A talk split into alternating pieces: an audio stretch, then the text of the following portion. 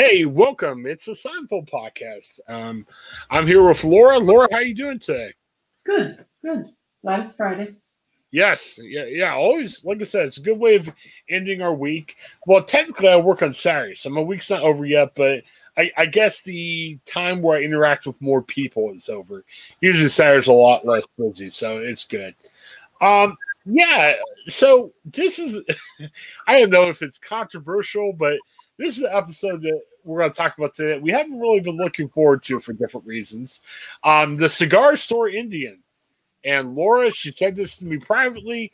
And Laura, you said this. I think we talked about this show off and on for the past couple weeks. You're not a fan of the cigar store Indian. No, it's it annoys me.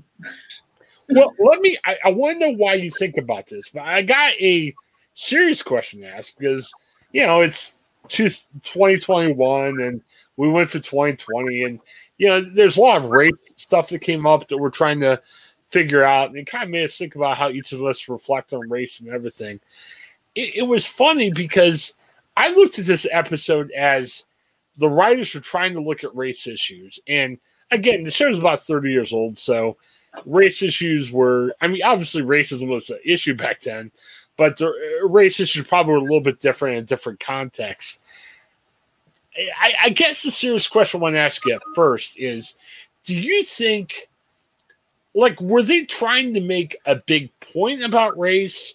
Were they just trying to mock racial issues? I, I that's what I'm trying to get my hand around. I don't I don't know what the what the answer is. It's a good question. Um, that's a good question.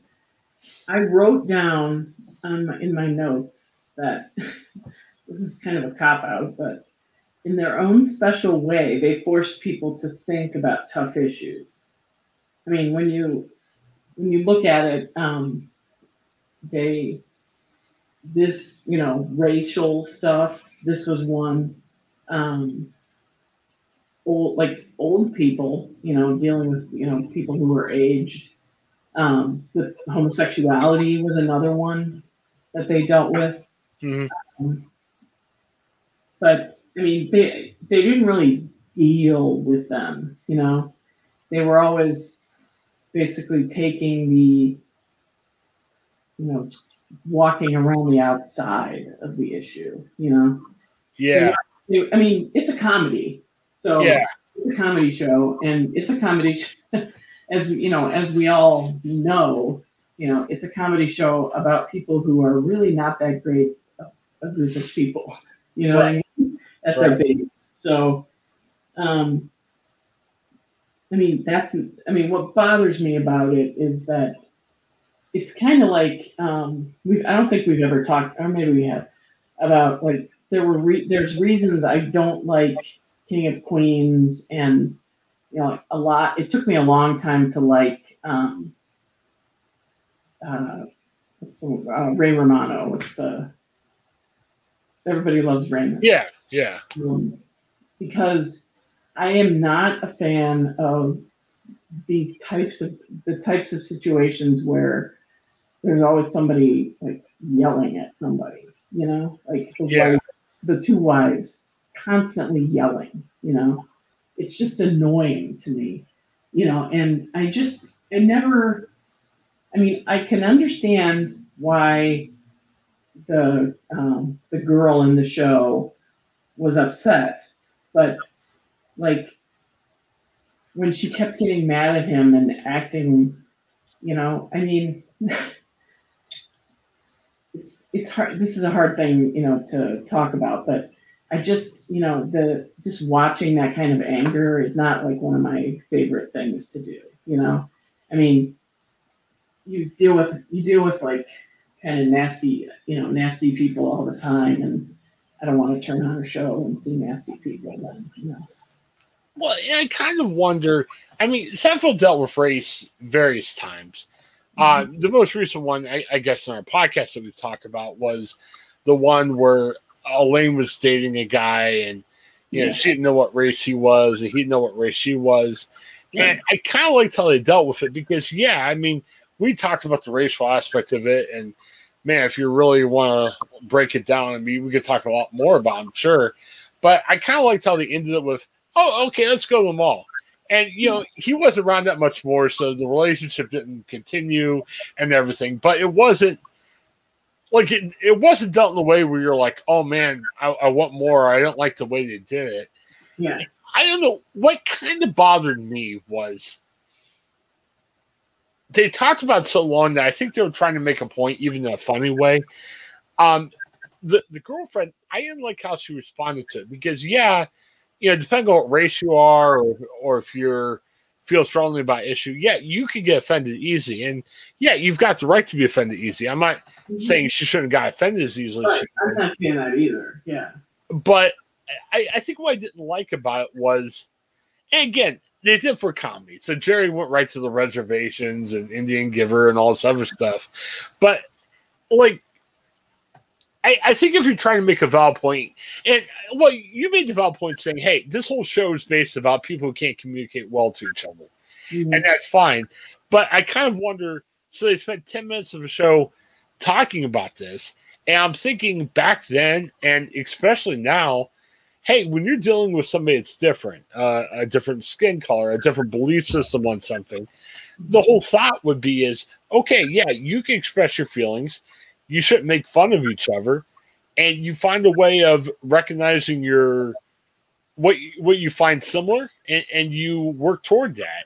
Mm-hmm. And I, I just didn't like how they portrayed her as, hey, anything that is offensive she gets offended at, and Jerry doesn't understand and everything.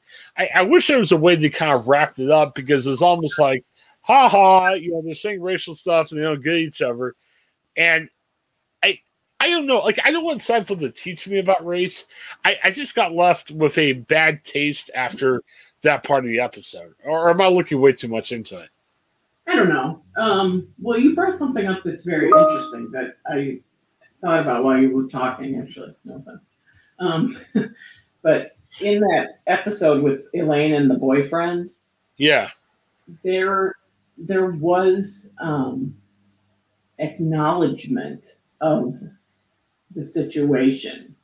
This one, like Jer, um, when she was sitting with George in the restaurant, and George is like, "I don't think we should be talking about this," you know, and um, there was like acknowledgement that there was an issue here, it was just he said something, he said a bunch of things that were offensive. She got mad. Once she walked, a couple times she walked away. There was never any kind of discussion about the issue. You know, it's, I mean, I'm, I'm not, I'm not saying any of this to say that any of this was acceptable. You know, you shouldn't, you shouldn't say these kinds of things. You know, it's true. Yeah. And I agree with that but I mean, I think the thing that we now, 20 years later, have come to realize in dealing with a lot of these things is yes, you shouldn't say them, but there's really a reason you shouldn't say them, you know?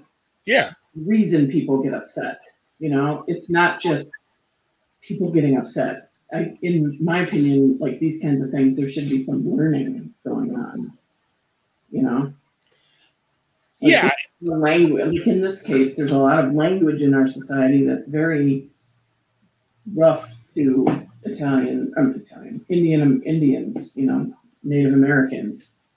Um, yeah, I guess I looked at the Elaine issue as, yeah, it was a racial issue. It's an issue that we face, but they did in a light matter where, you know, whatever Elaine's race turned out to be, it's fine. And whatever his race turned out to be, it's fine.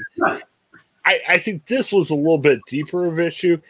And I, I was expecting them like to have a big racial seminar afterwards and they explain what they did or whatever.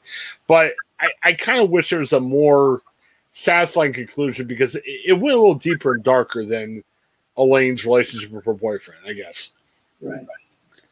Yeah, yeah, and that to me that clouded the episode. And I'll be honest, if you take some of that away, I liked the rest of the episode. I mean, uh, I, thought the cigar store Indian was kind of weird that Jerry bought, but obviously, you know, he buys the cigar store Indian to set up the conflict in the story between him and the girl he was dating. I mean, I totally get that. Um, I, I just think it's kind of weird. I mean, eh, not that it's too extravagant a gift, but man, uh, like, could you imagine me bringing up a cigar store Indian up in San News Herald to you or something? It, it seems like a weird gift to buy somebody, but I don't know.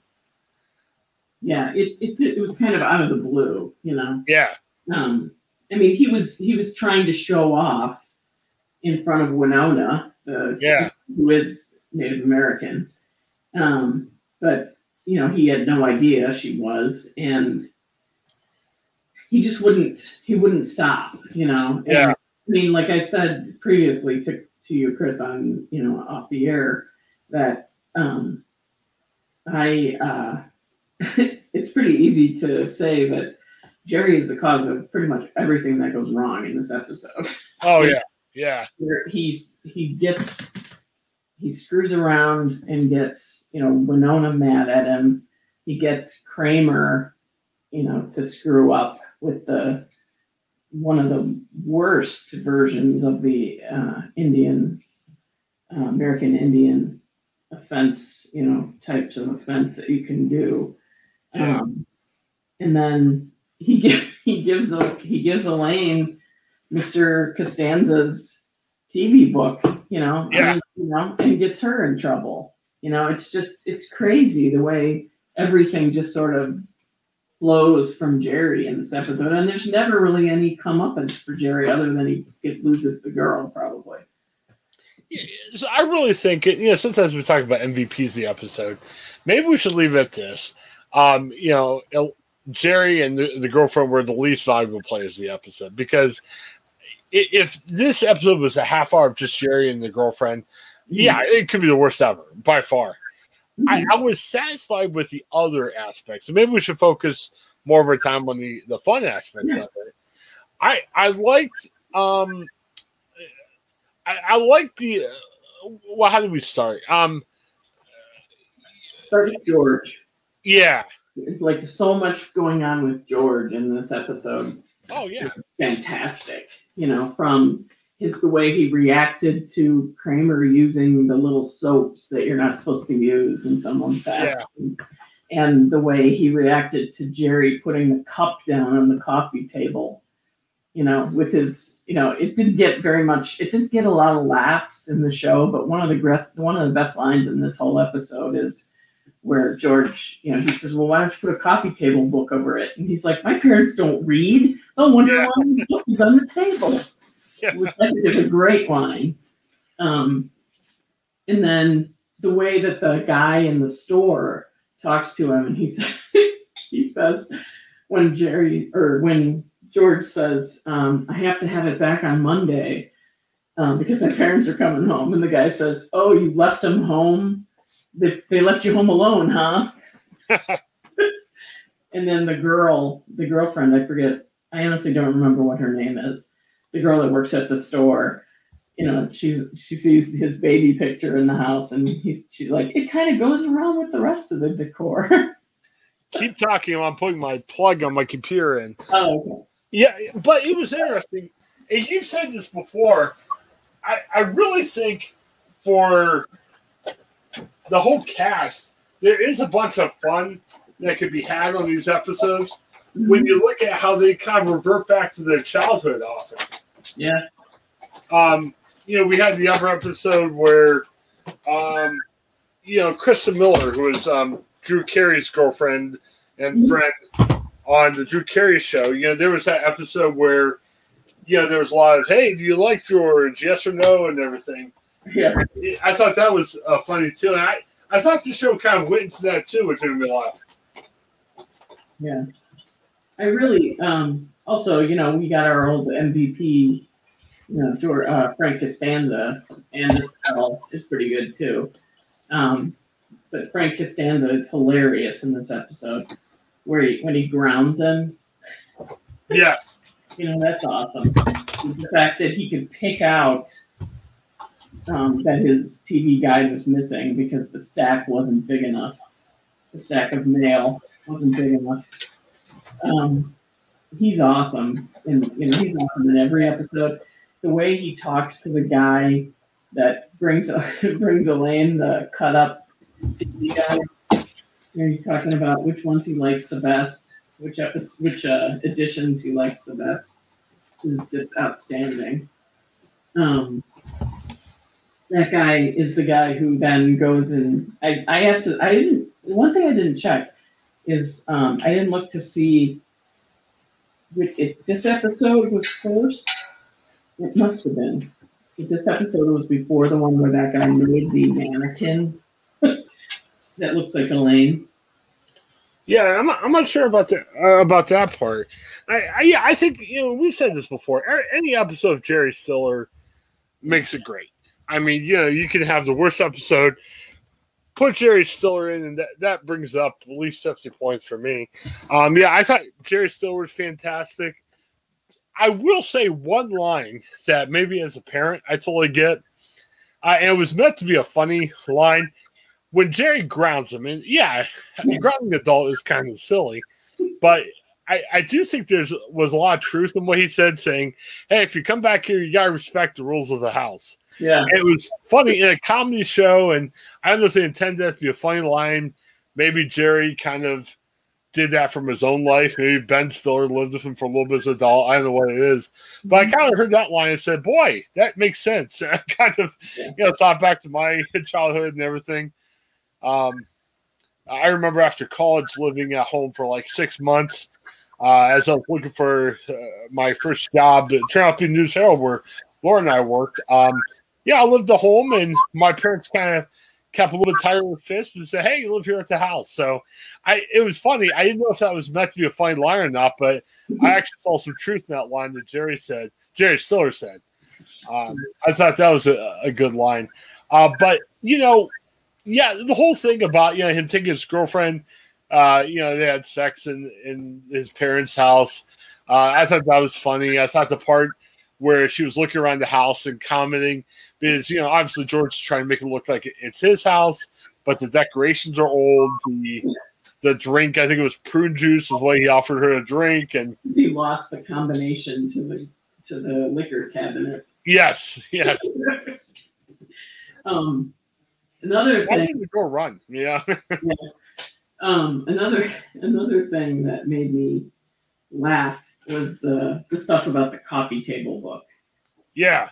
That came from you know the damage Jerry did to the, to the coffee table, um, and him meeting Mr. Lippman at the store, and Lippman wanting the Indian, uh, and uh, Lippman telling Elaine, "This is the kind of idea you should be coming up with. What the hell are you? What the hell do you do here all day?"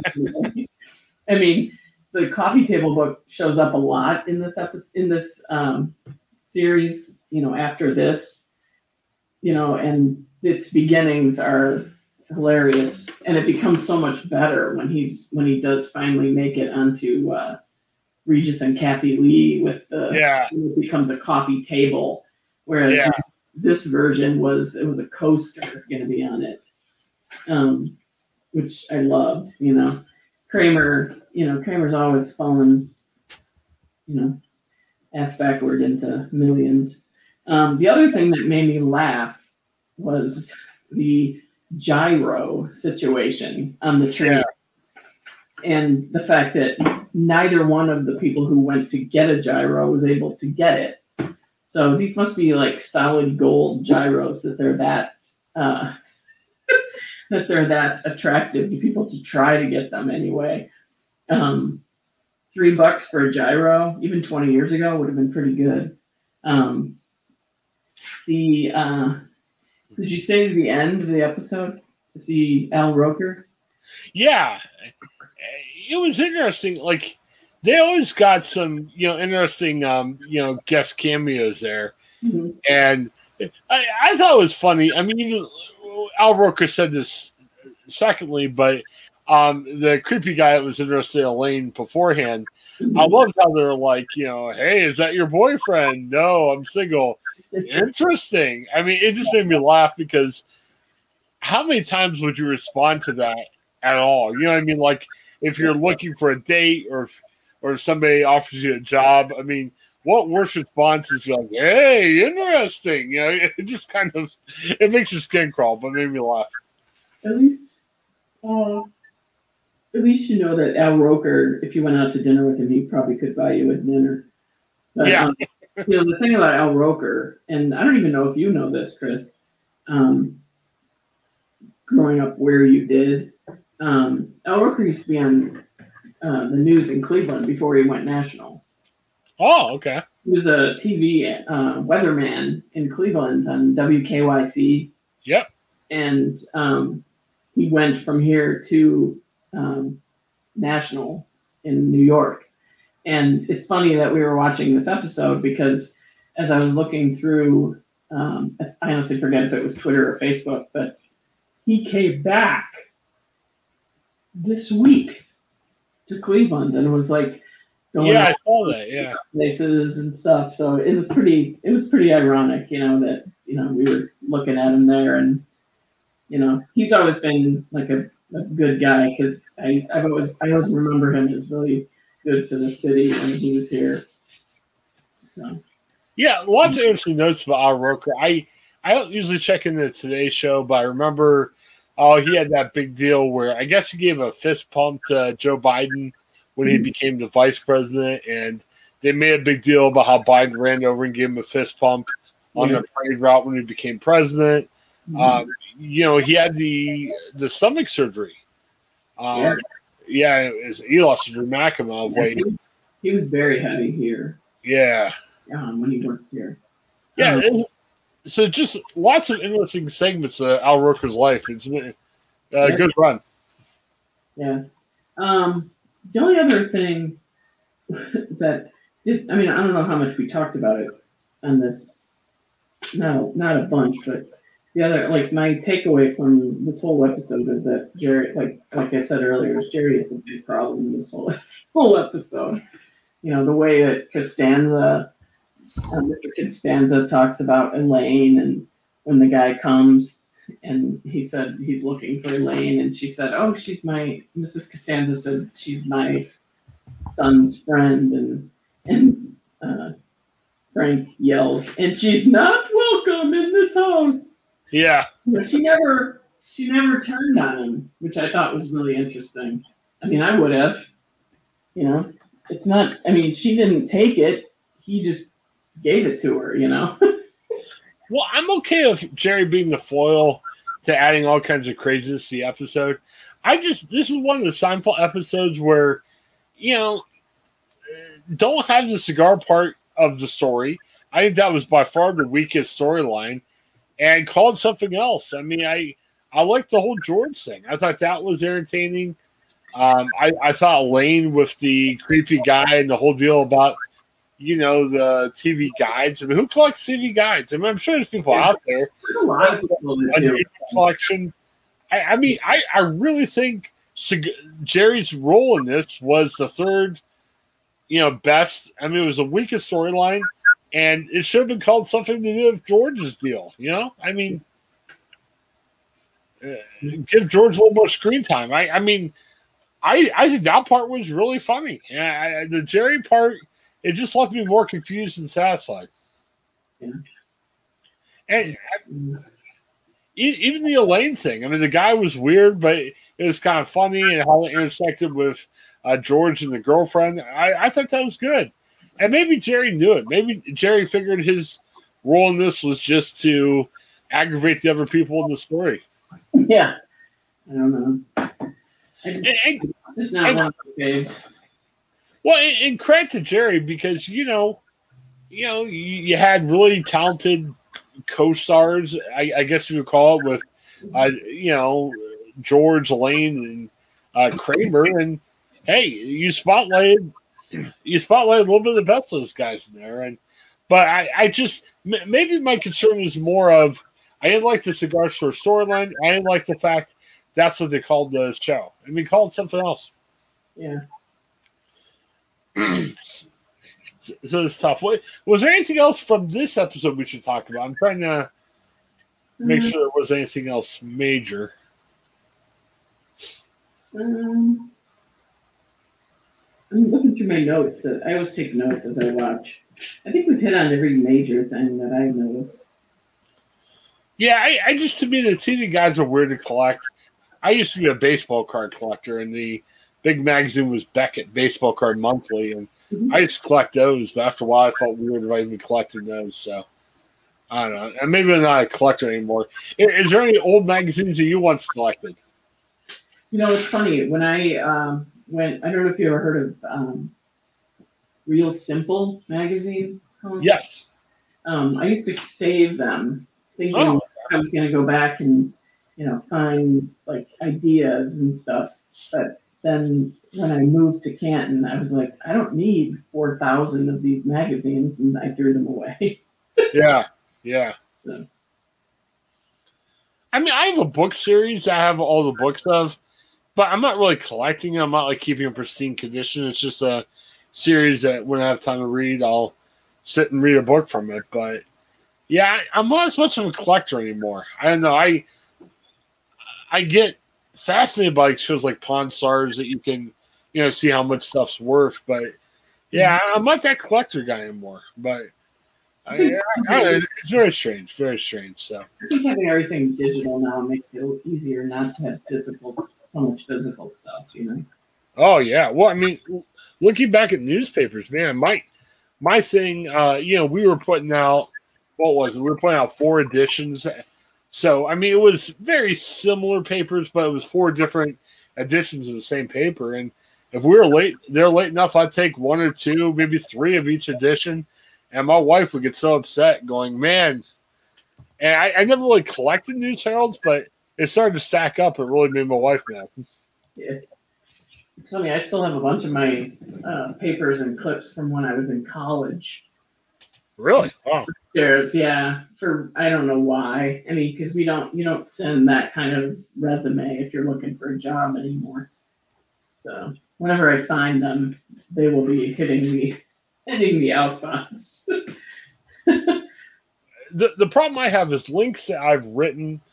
Um, obviously, you know, the internet wasn't as pronounced back in the old time, but I know a lot of papers I used to work for, they would change their web system and they would lose old content, which was tough. I mean, uh, we're having that issue a little bit where we work at now, but especially looking at papers I worked at the past. I mean, a place I was an editor for, I, I used to write up some stuff for them. I think there's one link that's still available, which is crazy because I worked there for a couple years. So very strange. So all right, well, let's take a look at next week what we're talking about. Um Very excited about this one. oh the library, yeah. Yes, I am too. very excited about this episode. Yeah, Philip Baker Hall is the library investigation officer. Yes. Very underrated. I, I, I don't know if I would rank that one at my top, but it is a very good episode. So yeah, I'm looking forward to. It. it's in my list that I made of. I think it was. I think I ended when I added one that we went over recently. I think I have 18 on my 17 on my list now. So, I don't know if it would be my top 17, but I'm looking at this vulture list we're basing this podcast off of. And I'm mm-hmm. looking at, and it says 46, which I would classify as probably a little bit too low in my opinion. So yeah, it's a good one. It's right up there for me very, because the way that he talks to him when he comes to the house is just ridiculous. yeah, and when he to one of the best parts of that conversation is where he says, you know, you don't have any Sanka. Why don't you have any Sanka? yeah. Makes me laugh. Very, Well, and it's, you know, I think you said it. I mean, if somebody remembers one thing from this podcast, I remember what Laura said about Seinfeld. It's just it's a show about people who have a hard time communicating. I mean, that's that's probably a good way of of saying Seinfeld in a sentence. Yeah, it's good. not really a show about nothing. Yeah. well, because honestly, the more you think about it, I mean, you know, I've I've heard people talk about it, this to other people. Man, you know, you can put Seinfeld. A lot of our lives could be based on a Seinfeld episode, and you know, I I find true with a lot of the shows. But I, I think again, you know, it's interpersonal communications. I took a class about that in college, and I'm sure if I was teaching it today, I could pretty much play a lot of Seinfeld clips in that. So should be good. So yeah, next week, look forward to getting back together and discussing the library. Uh, Mhm. Laura, as always, thanks. I appreciate it, and have a good rest of your day. Um, you know, for Laura, this is Chris. Uh, thanks for checking out the Sein- Seinfeld episode uh, podcast. We'll see you next week. Have a good one. Hi, I'm Jennifer Mooney. Welcome to what is our new Hope Interrupted podcast based on the work from our book, Hope Interrupted, that I co authored with my good friend Byron McCauley. Hey, Jennifer, you know, I'm looking forward to this podcast as much as I was look, looking forward to writing this book with you. We hope to interview some uh, high impact folks as well as have a little fun. We're going to cover stories of hope. To learn more about our podcast and our book, please visit www.hopeinterrupted.com.